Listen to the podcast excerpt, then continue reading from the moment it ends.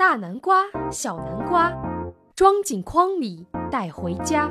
夜晚化身好妈妈，讲个故事人人夸。我是人见人爱、花见花开的南瓜姐姐，绘本故事伴你入眠。白兔奶奶的摇椅。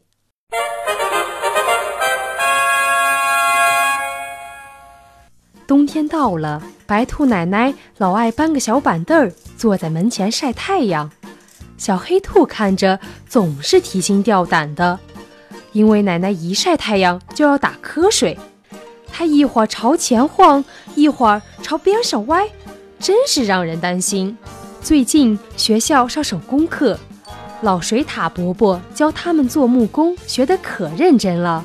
小黑兔不做木枪木刀。他给白兔奶奶做了一把又漂亮又结实的摇椅。